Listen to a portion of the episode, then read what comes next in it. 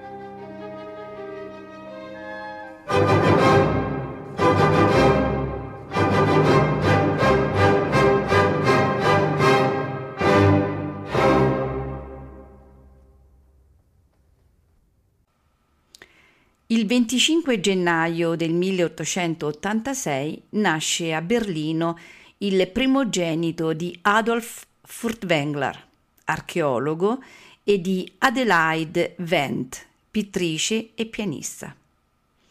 Gli vengono imposti i nomi di Wilhelm, Gustav, Heinrich, Ernst, Martin. La madre, intuendo le straordinarie attitudini musicali del figlio, dall'età di quattro anni lo accosta al pianoforte. In famiglia si respira una miscela stimolante di antiche eredità culturali. Adelaide, infatti, è la nipote di Anton Dorn, celebre naturalista nonché fondatore nel 1873 della stazione zoologica di Napoli. Adolf Furtwängler spicca tra le figure eminenti dell'archeologia tedesca. Condotto adolescente in Grecia, a Egina, mentre il padre cerca di infondere in lui la passione per le bellezze antiche, Wilhelm siede tra i monumenti classici leggendo i quartetti per archi di Beethoven. Del padre si menziona tra l'altro una documentata proposta di ricostruzione della Venere di Milo. Ci si chiede, scriverà anni più tardi il direttore, come l'interprete che ha sotto gli occhi soprattutto i particolari possa superarli per giungere alla totalità non c'è saldatura di pezzi, anche se compiuta dal più abile dei fabbri, che possa ricongiungere i pezzi frantumati. Soltanto la completa rifusione dei metalli e quindi il ricrearsi della situazione originaria, il caos primordiale e poi soltanto il nuovo formarsi del tutto possono ricostituire l'opera nella sua forma originaria, crearla davvero di nuovo. Nel 1894 la famiglia Furtwängler si trasferisce a Monaco, dove Adolf è stato nominato professore di archeologia all'università. Wilhelm, iscritto al locale Gymnasium, viene presto ritirato dal padre, che preferisce affidarlo all'insegnamento privato di due suoi assistenti, Ludwig Cortius e Walter Ritzler. Un terzo precettore si aggiunge, lo scultore Adolf von Hildebrand. La famiglia trascorre le estati sul lago di Tegan, nei pressi di Monaco. Lì il ragazzo prende l'abitudine di studiare a memoria le partiture mentre passeggia immerso nella pace della natura.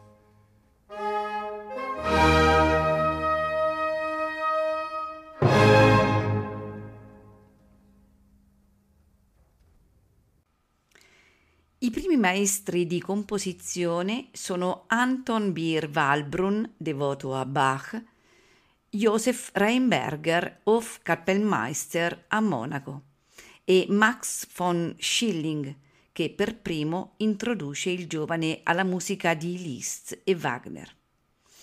Dal 1903 la sua formazione pianistica viene completata con gli insegnamenti del robusto didatta Konrad Ansorge, già allievo di Liszt.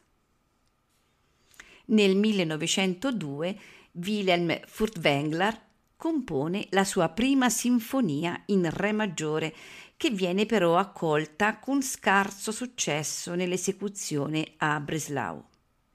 Wilhelm mira ad affermarsi come compositore, ma la sua domanda di ammissione all'Accademia Musicale di Monaco, diretta da Felix Motel, non viene accettata. Il 19 febbraio 1906, già ventenne, debutta sul podio a Monaco in programma l'ouverture della consacrazione della casa di Beethoven, un adagio da lui scritto, e la sinfonia numero 9 di Bruckner. Nella notte tra il 10 e l'11 ottobre del 1907 muore ad Atene il padre, lasciando la famiglia, Wilhelm, a altri tre fratelli in condizioni economiche assai precarie. Dopo una prima esperienza come maestro collaboratore al teatro di Breslau, Furtwängler viene chiamato a Zurigo con la qualifica di secondo direttore d'orchestra. L'incarico seguente gli verrà dal Teatro di Monaco. Affronta il grande repertorio, ma come è consuetudine nei teatri tedeschi, deve guidare anche molte operette, non sempre a lui congeniali. Nel 1910 diventa terzo Kapellmeister all'Opera di Strasburgo e assistente di Hans Fitzner. Proprio in questo anno avverrà la prima esecuzione del suo Te Deum. Dall'aprile del 1911 e per i successivi quattro anni è Kapellmeister a Lubecca la Società degli Amici della Musica, che regge il teatro, lo acclama senza incertezze al vertice dell'istituzione. Furtwängler accetta senza troppi entusiasmi, spinto dalla necessità del lavoro, ma immalinconito di fronte allo sfumare di quella carriera di compositore che aveva sin dalla gioventù sognato. Dirige tra l'altro i maestri cantori, Fidelio e sul fronte sinfonico la quinta di Tchaikovsky e l'ottava di Bruckner. A Lubecca incontra Arthur Nikisch, che riconoscerà sempre come maestro ideale. Nikisch, musicista di radici ungheresi, aveva suonato come violinista nell'orchestra di corte di Vienna, conoscendo direttamente sul podio Brahms, Liszt, Wagner. Nel 1913 dirige a Vienna la compagine del Concertverein, accompagnando George Zell nel terzo concerto di Beethoven. Durante questo e il successivo soggiorno l'anno dopo nella capitale asburgica incontra Heinrich Schenker, maestro di analisi e di composizione, che gli insegna ad ascoltare da lontano. Schenker diventerà una delle figure di riferimento intellettuale per Furtwängler. L'affinità di sentire e tradurre la musica segnerà reciprocamente il teorico e il direttore.